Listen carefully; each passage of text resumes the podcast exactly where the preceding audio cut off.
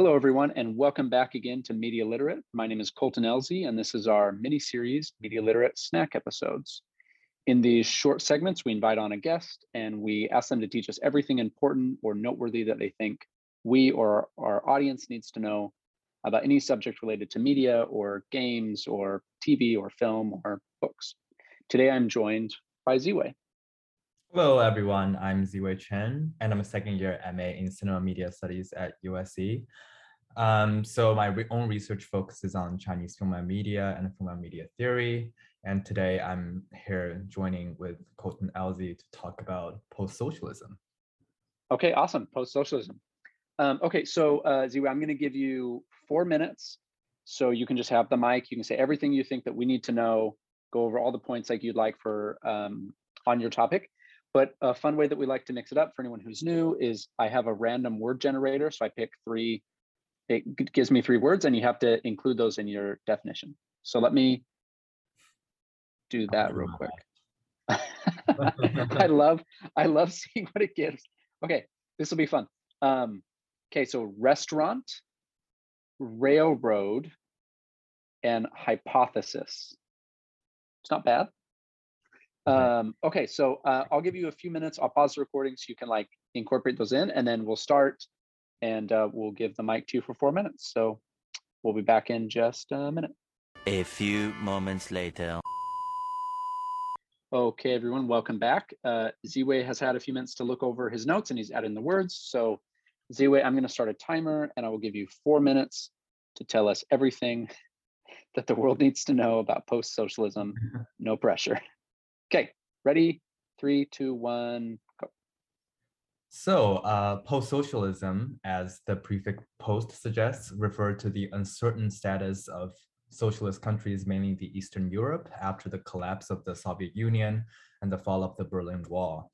Um, in a political economic framework, post-socialism often embodies the central paradox between the legacies of socialist practices of planned economy and state-controlled production and the inevitable liberalization of the market in the face of global capitalism. Um, in the Chinese context specifically, so post-socialism might demand a more nuanced argument precisely because of the fact that in contradistinction to the Euro Eastern European countries, the socialist regime does not collapse, but even thrives well into the present times. In an influential essay by Arif Dirlik, who brings the concept of post-socialism into China, he argues that post-socialism is of necessity also post-capitalist, not in the classical Marxist sense of socialism as a phase in historical development that is not that is anterior to capitalism, but in the sense that a socialism represents a response to the experience of capitalism and an attempt to overcome the, the deficiencies of capitalist development. The hypothesis slash proposal of socialism with Chinese characteristics by the then Chinese leader Deng Xiaoping in 1982 hence initiates the transition from trans-socialism to capitalism, capitalist market liberalization.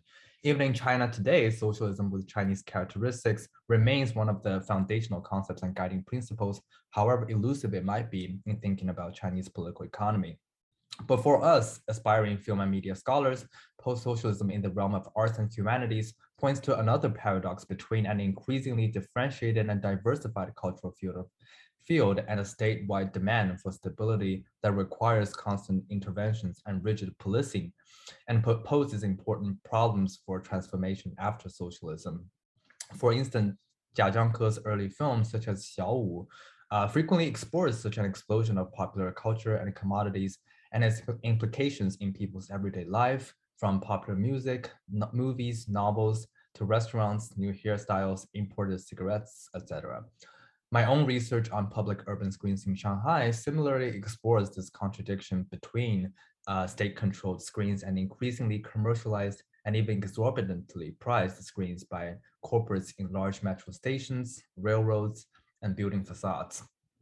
Uh, to conclude, post-socialism remains a bit of an elusive concept that nevertheless offers us a critical tool to explore the state of arts and culture in the contemporary times.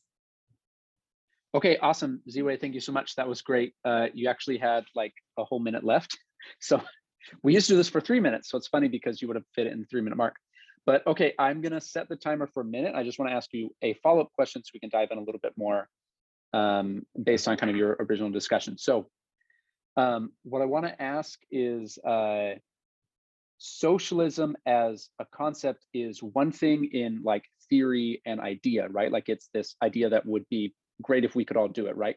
But Mhm. then in practice and in actual when when it when it's put into place, it doesn't always work out that way. absolutely. So I was wondering if you wanted to talk about um, the difference between the ideal and the reality of post-socialism or socialism in general. Mhm. And if you want to relate that to media or your interest specifically, you can. But I think that's that's always the thing that comes to mind for me. Like, okay, that's great, but how does it how does it actually Yeah. come to play? So Yeah. uh, I'll start a timer. I'll let you talk about that for just a minute.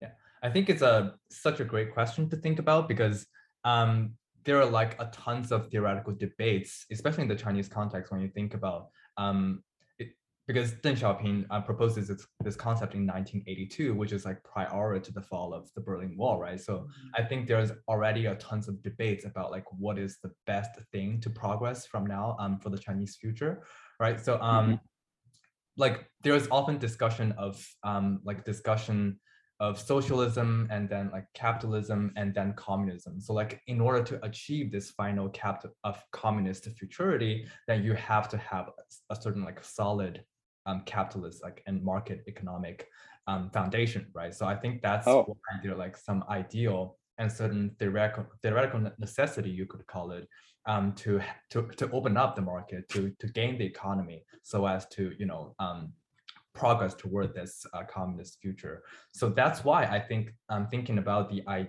um, the idea and the ideal of uh, versus reality of post-socialism in the Chinese context is really interesting because it opens up so many um, paradoxes like between this kind of utopian impulse of right like gesturing toward a communism which is you know probably never going to be fulfilled versus the reality of like tons of um, economic debates like economic Yeah. conflicts you know um so that's that's why it makes it so interesting Cool, and that's time.